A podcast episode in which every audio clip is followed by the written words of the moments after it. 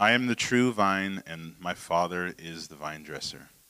Every branch in me that does not bear fruit, he takes away, and every branch that does not that does bear fruit, he prunes, that it may bear more fruit.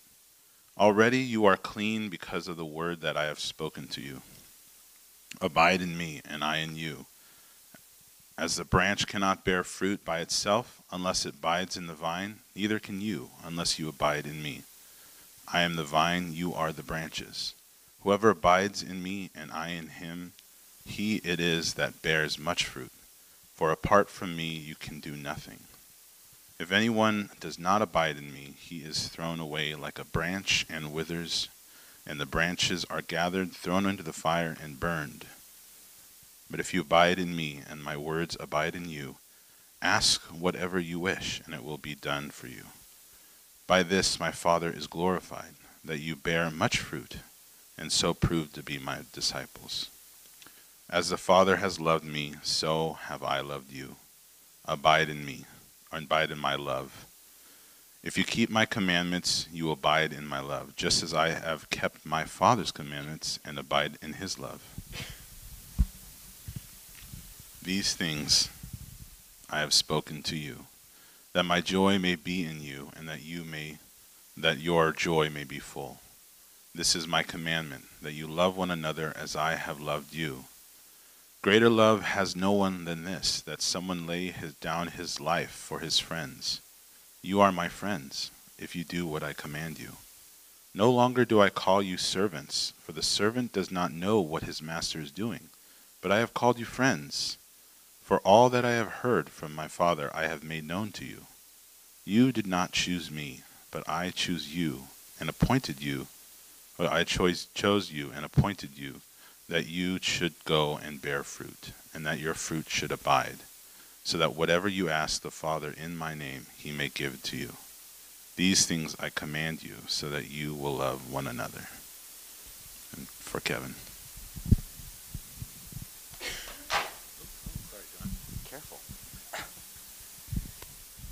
Thank you for sharing and reading. We're going to be reading that every single week together. And as I stand up here now, ah, there it is.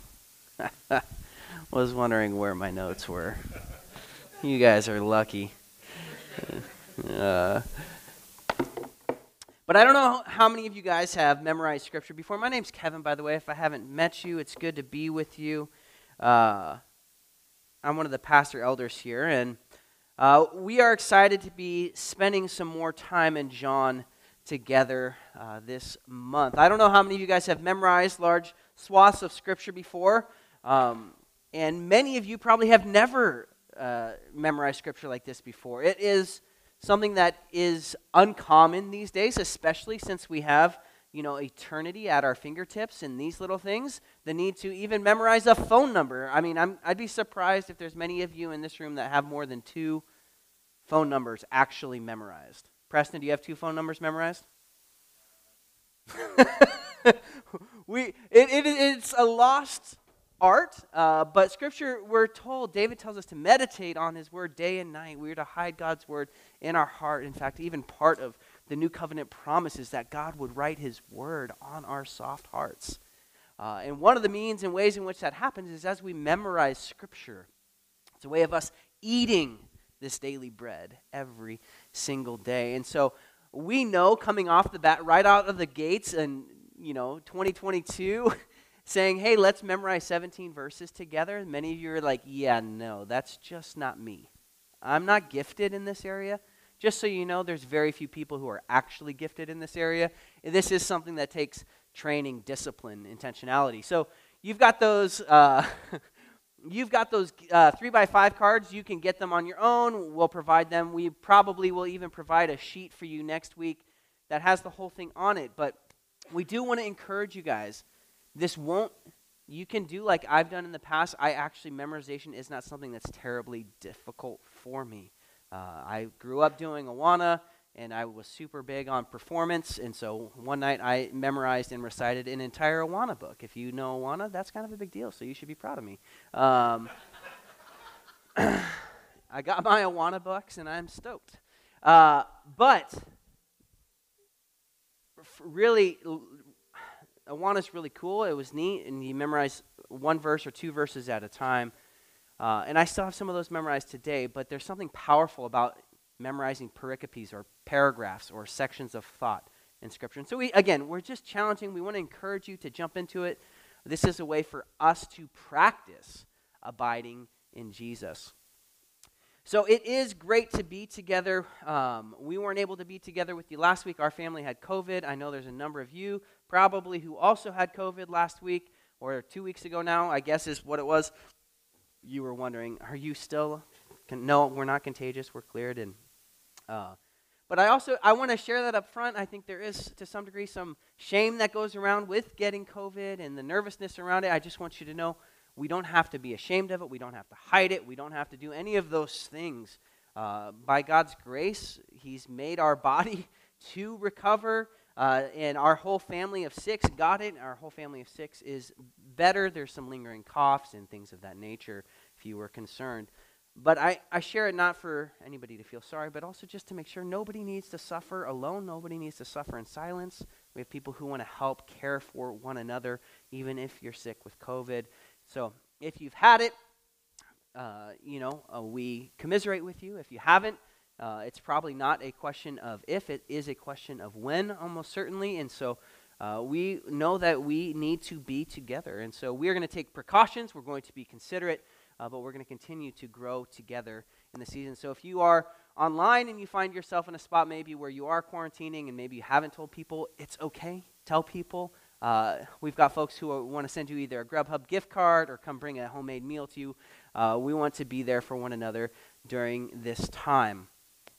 And with that, though, we are starting this new series, uh, one that is going to continue to be flowing, like Alex said, from our Advent time uh, straight into John 15. We are looking at the abiding life. And this is incredibly important for us. You see, the relationship that Jesus invites us into in John 15 is the foundation for our understanding of how we relate to God. Jesus is giving us the roadmap, the how to, the what to expect of life with God. And it's presented to us clearly in John 15. However, sometimes as we read John 15, we may not see and look and realize that this is the way that many people actually relate or engage with God. Sometimes, even when we read John 15, it might feel foreign or mystical or elusive. We may not understand fully what Jesus is saying. And so many times we may not relate to God in the posture in which John 15 seems to just echo over and over and over and over again this abide with me, this remain with me. So, one of the things we're going to look at today is we're going to look at five different postures in which people relate to God, four which are unhealthy, um, which we will all relate to in some way, shape, or form, and then one that we're going to spend the rest of the month really looking at. But this morning, just so you know, giving you a roadmap for where we're going today, Today's a little bit more on the theology of the abiding life. This is going to be a bigger picture.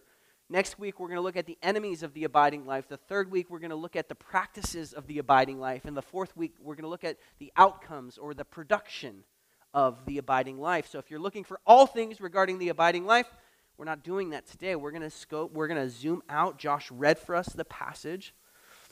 We're going to look a little bit more big picture at the ways in which we relate to God. And we're going to look at where this abiding comes from. And we're going to look at the amazing, beautiful privilege it is to actually be able to abide with Him. But let's look at four ways in which people have a tendency to relate to God. There's a book by a guy named Skye Jethani called With, and he gives four examples of ways in which people have a tendency to relate to God. And so if you're a note taker, we really encourage you to write these four down. We're going to re- look at each of them. But the first posture we're going to look at is life under God. This is the way in which many people relate to Jesus. Some people operate in the mentality that if we get the formula right, that God will bless us. And if we get the formula wrong, God will curse us. The posture of life under God says that through adherence to strict religious rules and ideas, I can open the flow of God's favor in my life. So, this is life under God. Might ask, why is this wrong? That some lots of that sound good, right? Isn't this how we're supposed to relate to God? God has the way things are supposed to be done. If I do things by X, Y, and Z, then I will get all of these goodies that God has for me. Well, the reason this is wrong is it views God as moralistic, stating that his goal for you is to follow his rules. And if you do, you get rewarded. And if you don't, you get punished. Each of these ways in which we relate to God, there are, there are elements of truth to each of them. And all of us are going to, if you've been walking with Jesus for any period of time, you are going to find yourself in some of these spaces. But how would somebody land here in life under God? Well, the Bible talks a lot about obedience, reward, and punishment. Those aren't bad things. And without understanding the kind of relationship that God desires to have with us, one could easily misread Scripture and land in a life under God posture. It often comes when somebody is around Christianity for a long period of time, but may not be practicing engaging with God on a daily basis. Or it could come with somebody who is culturally around Christianity, or they get a lot of what they learn from movies, TV, Christian memes, or Catholic or Christian schools and upbringings in that space. So that's life under God. It's one of the primary ways in which people relate to God. The next posture is life over God. If you're taking notes, this is number two life over God, second posture, where people practice or they have a belief that says God has no bearing on the day to day life of a person.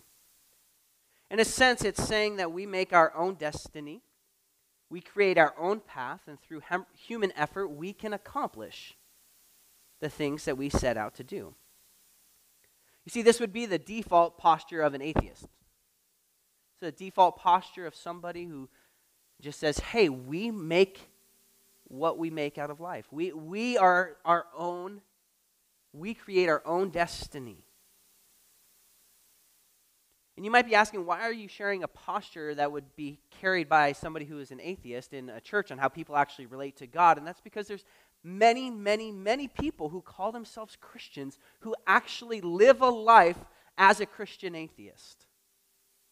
Meaning they will say with their mouth that they believe that Jesus is Lord, but they live a life and practice a life that says, I am the captain of my own ship.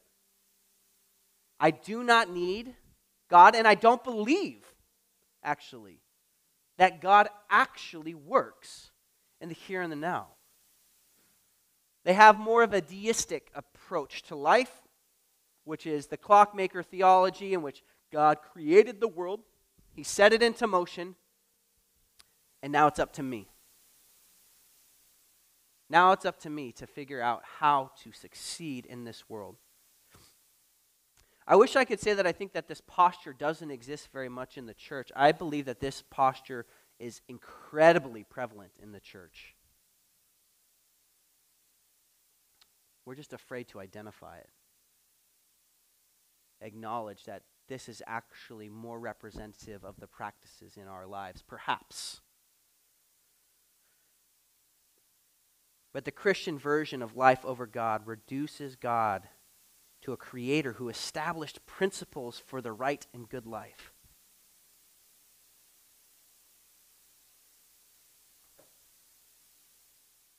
The Bible points to these principles, and we get to determine if we put those principles into practice.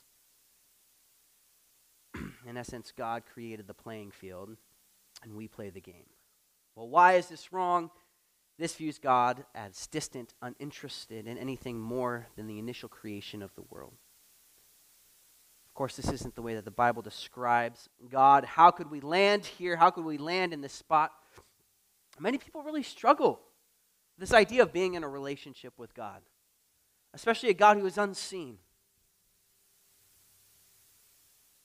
They may find prayer difficult worship doesn't feel close. And it's easier to take steps to living a good life, even one described by God in the Bible, than it is to relate to God Himself.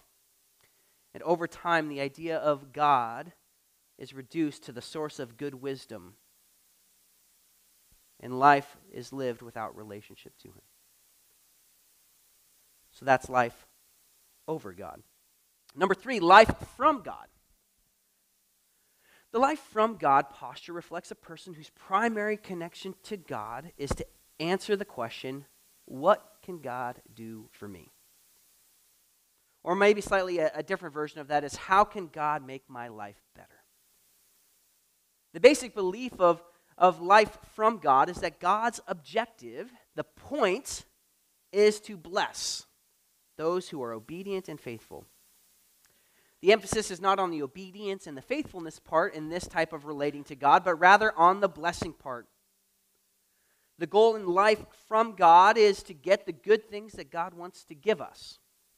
The relationship that we have with God is figuring out the life that we need to live in order to unlock God's blessing for us.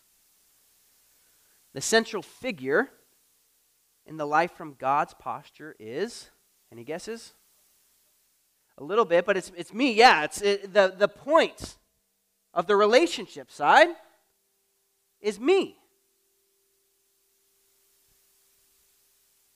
What, God, can you do for me lately? In this posture, God's will, His purposes, His plan, and principles are all structured around how God will make my life shine. This posture is really close to being really healthy. There's, there's pieces to this that are very true about who God is, about how generous He is, and how He does desire is part of the original promise that he, all the nations of the world will be blessed. But why is this posture wrong? This posture fundamentally reads the scriptures with us at the center rather than God being the center of the story. The world around us is driving to us, us to a viewpoint like this. And without counterformation of the Spirit and Scriptures, this would become the default landing spot of our world. Yes, God exists, but He exists to make your life better, to answer your needs, and to pave the way for your success. Again, it's close, but it's off. Now we have another one. The fourth posture is life for God. This one sounds even better than the last one. The life for God posture is the one that can most easily be mistaken for being genuine. And I don't even know if that's entirely true. The last two can be very genuine. But it produces a let's work for the kingdom posture. The life for God posture essentially believes that the goal of the Christian life is not found in experiencing God's love, but accomplishing tasks for God. Our place in the church and in God's favor is based on our service to Him, our giving, our missionary evangelism, uh, our engaging with those around us. And on the surface, this can sound really, really good and in a healthy spot, this is a great thing. We want to work for God, but this is not the way we are called to relate to God. This is a wrong posture.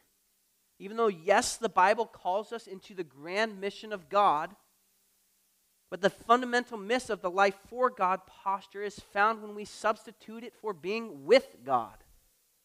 The life for God posture falls often falls into a place of trying to appease uh, God with our great actions, making ourselves valuable, trying to make ourselves more valuable to God. See, God, look at all of the things that I've done for you. This is why I deserve to be in your family. Or I don't know if you guys have ever heard, I want to be careful how I do it, but the, the language of uh, like perhaps uh, somebody's doing like really effective work, seems like they're doing really effective work for Jesus in the kingdom, and maybe they might, uh, people might be nervous about them dying or something, and somebody be like, they could never die because God's not done with them yet. God's not done working with them yet. God's not done using them. And I I'm not opposed to that line of thinking altogether, but what I'm trying to say is we have this sneaky thing in us that we say there are more there people are more valuable to God by what they can do for God. And I want you to know that this is not a biblical concept. If we relate to God primarily by what we can do for Him, we are going to find ourselves in this really unhealthy relationship. I don't know about you guys, but I have had many different ways in which I've related to God over the years. When I really came to know Jesus in middle school, I was passionate about how he could love somebody like me, and it was amazing. And I began this mission of life for God. Telling people about Jesus, spending year, not years, but a couple times a year in Mexico, talking to my friends who didn't know Jesus about Jesus. And it was all, it wasn't bad. I think it was really good motivation for the most part. But if I didn't feel like I was being effective for the kingdom, I felt like I was not doing my job as a son of the king. I didn't feel like I was valuable to Jesus.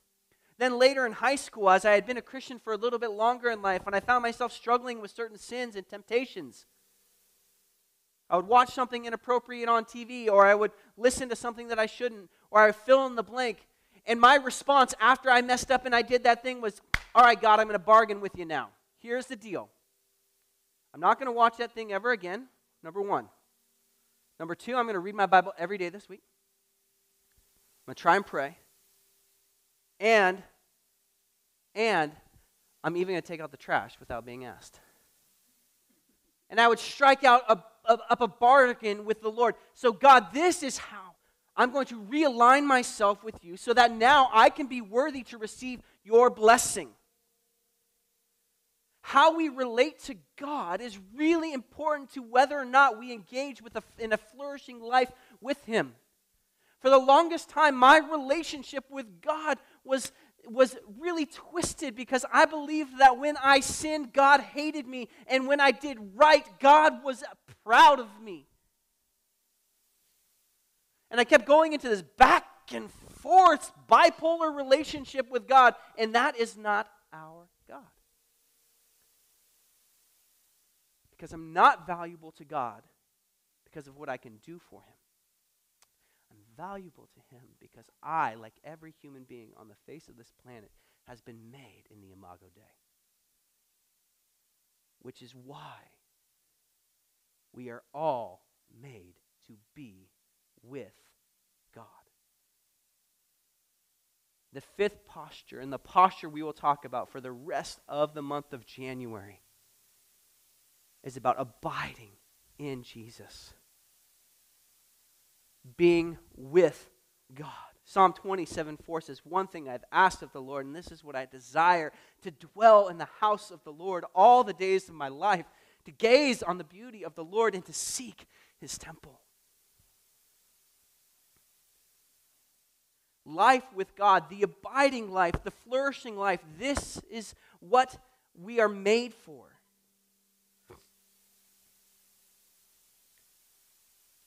And yet there's things swirling all around us, and we'll talk about it a lot next week, that are trying to distract us, to pull us out of an abiding life with God, as we'll look at the enemies of the abiding life with Eric next week.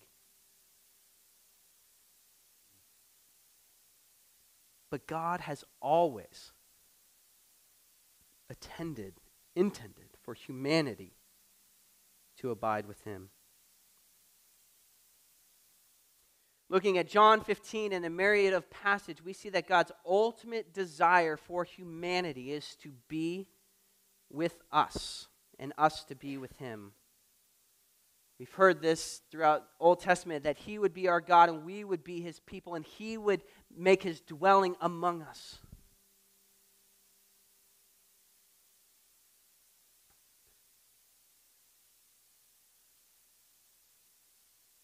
Being with God and God being with us is the objective of the human soul. And it's been God's desire from creation for that to be the case.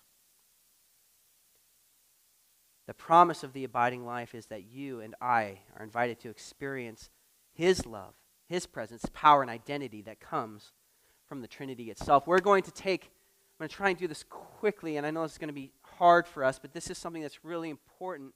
As we talk about theology, it's actually, if we are going to talk about theology at all, and when anybody else talks about theology, it's important generally that we go back to where? Anybody have any idea? If we're going to talk about theology, which is the study of God, we, yeah, we definitely want to use Scripture, but we also should go back to the beginning because God is immutable, He is unchanging.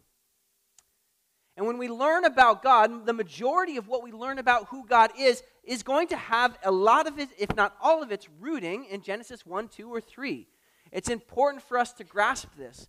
And one of the things that I've been so stirred with as we've been preparing for this time is that abiding with God is not a new concept by any means. This is a concept that has existed from eternity past. So, this morning, as we're talking about these ways in which we relate to God, I want us to understand life with God has always been the intention. Because God Himself has eternally existed, abiding in Himself, Father, Son, and Spirit. We see glimpses of this at the beginning in John 1 when we see in the beginning God created the heavens of the earth. And we also see this picture in Genesis 1 2 as the Spirit is hovering over the water. And then in Colossians 1, we see Paul remind us that it's in Him, through Him, and by Him that Jesus Christ is doing what? He's holding all things together. That creation itself happened through Jesus. There's this picture of community, of abiding that has already been established, is established in the Godhead. This is important for us understanding the theology of abiding because of what happens in Genesis 1 26 and 27. So, if God has existed, abiding in Himself and Father, Son, Holy Spirit together, if they are in relationship, if they've been abiding together, and we get to the chief creation,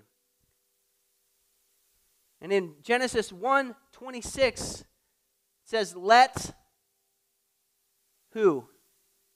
Us, Godhead, create mankind, man and woman, in our image, our likeness, in His image.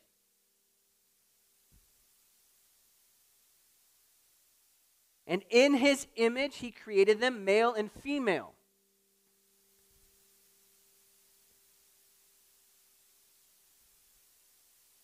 What I want us to see is that God Himself in the Godhead lived in abiding relation. This abiding, being with, being, remaining in is essential to who God is, the Trinity is. And then if all of humanity is created in his image, in his likeness, it is essential for us to understand that we are created to be with him. And in that then follows the first commission in which he says, Hey, I want, I'm calling you to co rule the earth, to work hard and do it together with me. And then in Genesis 1, 2, and 3, we start to see this picture of what being with God looked like. And they walked together, they talked together, they worked in the garden. Male and female did this together, and they did it with God. And then sin enters the world in Genesis 3. And what's the first thing that humanity does? After they sin, what do they do? Anybody remember? They hide.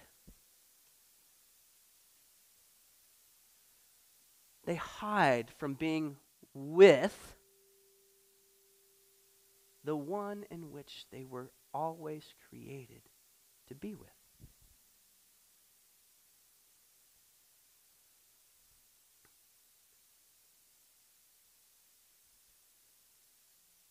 This abiding in Jesus, abiding with God, is not a new concept. It's one that's written into the fabric of creation. All throughout the new, excuse me, the Old Testament, we see this promise, even in Genesis 3:15, after sin comes in and it breaks that shalom, there is a promise that one will come from the seed of the woman, and that one will come and crush, a bruise. It'll crush the head of the serpent, and his, his heel will be, bru- uh, will be bruised. And that person is Jesus, of course, that we've been talking about and continue to talk about and will always talk about.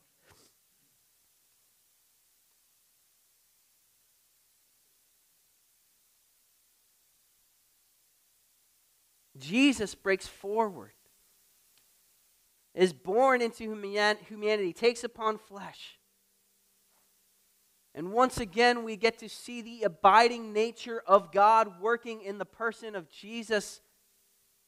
As we have the Father sending the Son, as we have the Son laying down his divine rights and attributes and taking upon flesh and only doing, like we see in John 5, what the Father says empowered by the Spirit, lives the life that he lives, showing us what the abiding life looks like. We'll get more into that in the future.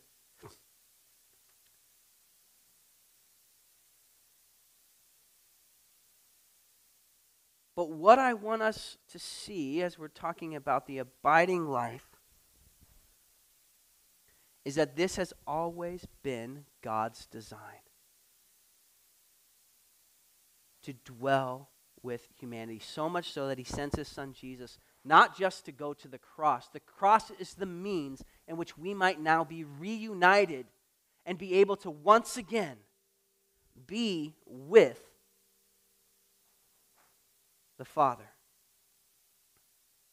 We might be united once again.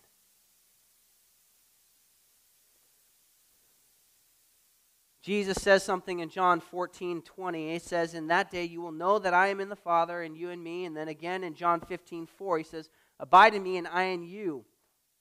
And Jesus is teaching us that life with God unites us with God Himself. We are brought into union with God through Jesus.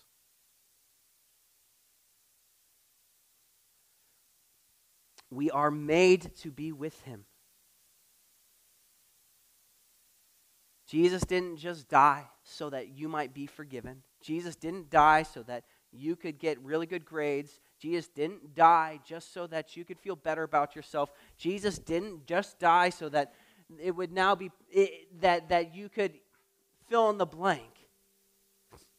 Jesus died on the cross. So that we might be brought back into union with God. That we might be with Him the way that God originally intended from the creation of the world. You are made to be with God.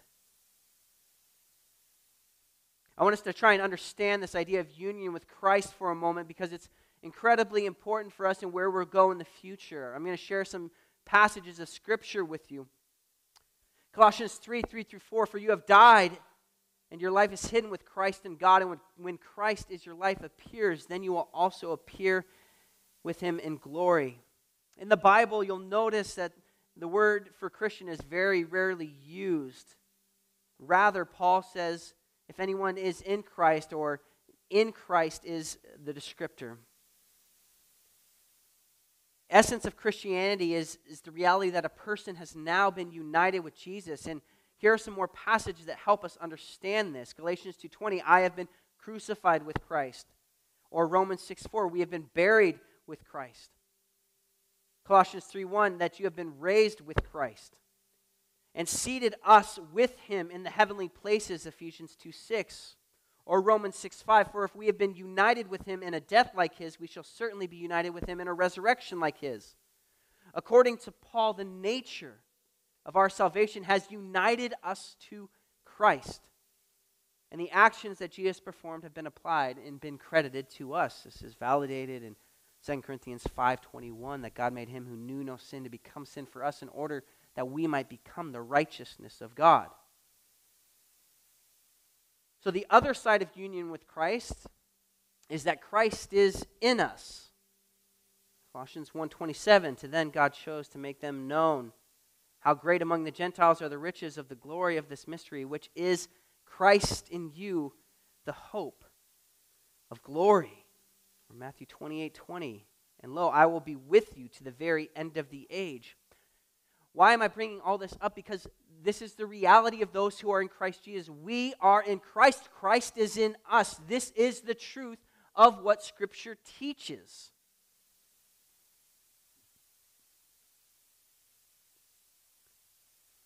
And still, Jesus says, Abide in me and I in you. There's this idea of the mutuality of union with Christ, that we are in Christ and we are called to abide in Him. The truth is, if you are a follower of Jesus, whether or not you like it or not, I don't think this is a, we don't like it. Christ is in us. That's the truth.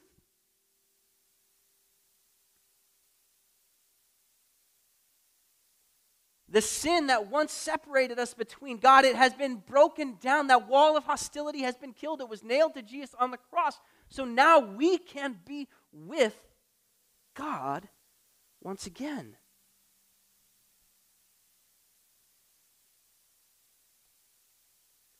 So, this morning for us, what I want us to understand is, is that from the beginning, God has always desired humanity and Him to be abiding together, to be in relationship together, to be with one another. That's what we're created for. That's broken at the fall. When Jesus comes, he makes it possible through his life, death, and resurrection for that wall of hostility, that, that, that condemnation that once stood in the way between us and God, that has been broken. That has been, excuse me, through his shed blood, through his shed blood, we have been healed and we've been brought into right relationship with Him. And now we are in a space where we are able to be with God.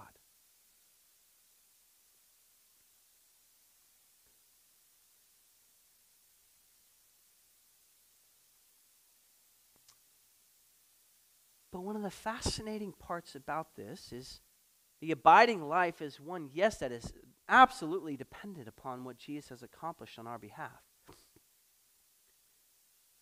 But your participation and my participation are required as well.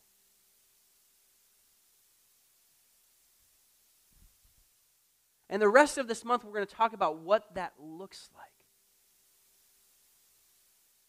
But one of my hopes and, and, dreams for you this morning is that there'd be something stirred in us this morning, reawakened in us, that we have been made to be with God. Before we have been made to perform for Him or to accomplish tasks for Him, we have been made to be with the Creator of the universe.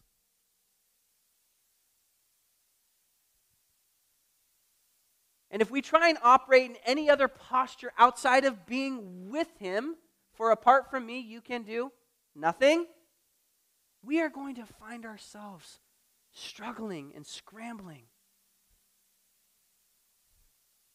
Trying to please God or trying to do something for Him to finally make Him happy.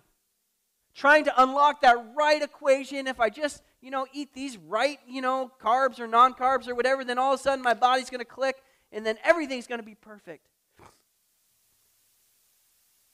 Friends, we are made, and I know this is an overly simplified thing, but I just want to, we are made to be with God. And He has made it possible. But there is a question do you want to be with Him?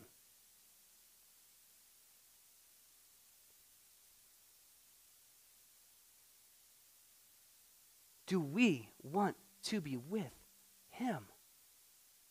Or would we rather relate to God above Him? God, I know you're there. That's cool, but I'm just going to kind of like do my own thing.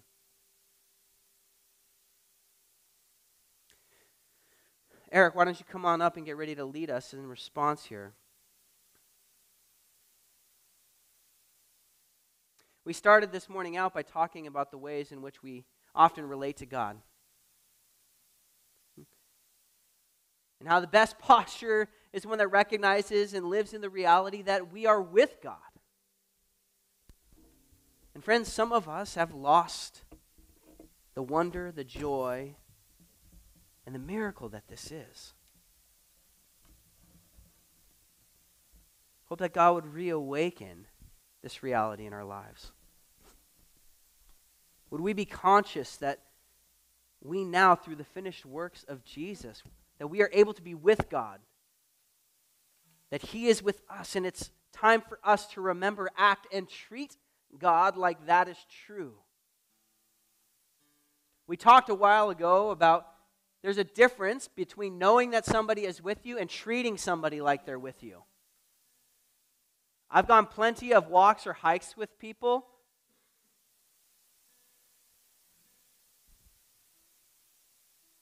But it's very rare that I go on a hike or a walk with a person and never talk to them, acknowledge their presence, say hello, In fact, there have been times when I've been in groups with people and they've been with me, but I've treated them like they weren't. And how do you think that made them feel? Not great. Again, I'm not trying to make God more like in our image, but I want us to understand there's a difference. The truth is that God is with you. But abiding in Him is the process of regularly acknowledging and understanding that the presence of Jesus is with you. David says it like this If I ascend to the heavens, you are there. If I descend into the depths of Sheol, you are there. Where can I go from you? If you have been purchased, you have been bought with the blood of Jesus Christ. There is nowhere you can go from him. And that's good news, I hope. Because now there's no condemnation for those who are in Christ Jesus, and nothing can separate us from his love. But, friends, I just want us to hear the heart of God. There's, there's invitation to more. Abide in me, and I in you. Abide in me, and I in you. Would we abide in him? This week, we have an exercise for you. And this exercise is, and you're going to do it with your community group as well. If you're not in a community group, we invite you to do it. But this is the exercise. We want to um, cultivate a sentence prayer, an abiding prayer. This is for you to do. You can do it on another three by five card. But we're going to introduce this practice to help us grow in this truth of saying an abiding prayer. Because we want to increase our intentionality in being with God and knowing that He's with us. So our practice is this it's to come up with a simple prayer, a short sentence, and we want to repeat it as often as we think of it throughout the day. It may be helpful for you to start with like a morning, a midday, and an evening opportunity. But a simple prayer is something like this. It's, it's not, this is not your time to like get full, like going all over it. It's just something like this Jesus is with me.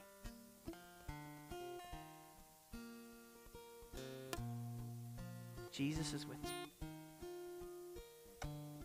Or maybe it's something like this Thank you, Jesus, that you abide in me. I want to be with you. You can use scripture too, which is a fantastic place to start if you want to do. But what we're asking is that you each would come up with a, a, a sentence prayer that you can repeat throughout the week, multiple times throughout the day, that would remind you of the theological truth that Jesus is with you and you are with him. We need to be reminded of this because this world is trying and we'll talk about it next week, but it is trying so hard to say, He's not really with you. And you are definitely not with Him. So the Lord's given us weapons and disciplines like prayer to help declare these truths over and over, and over again.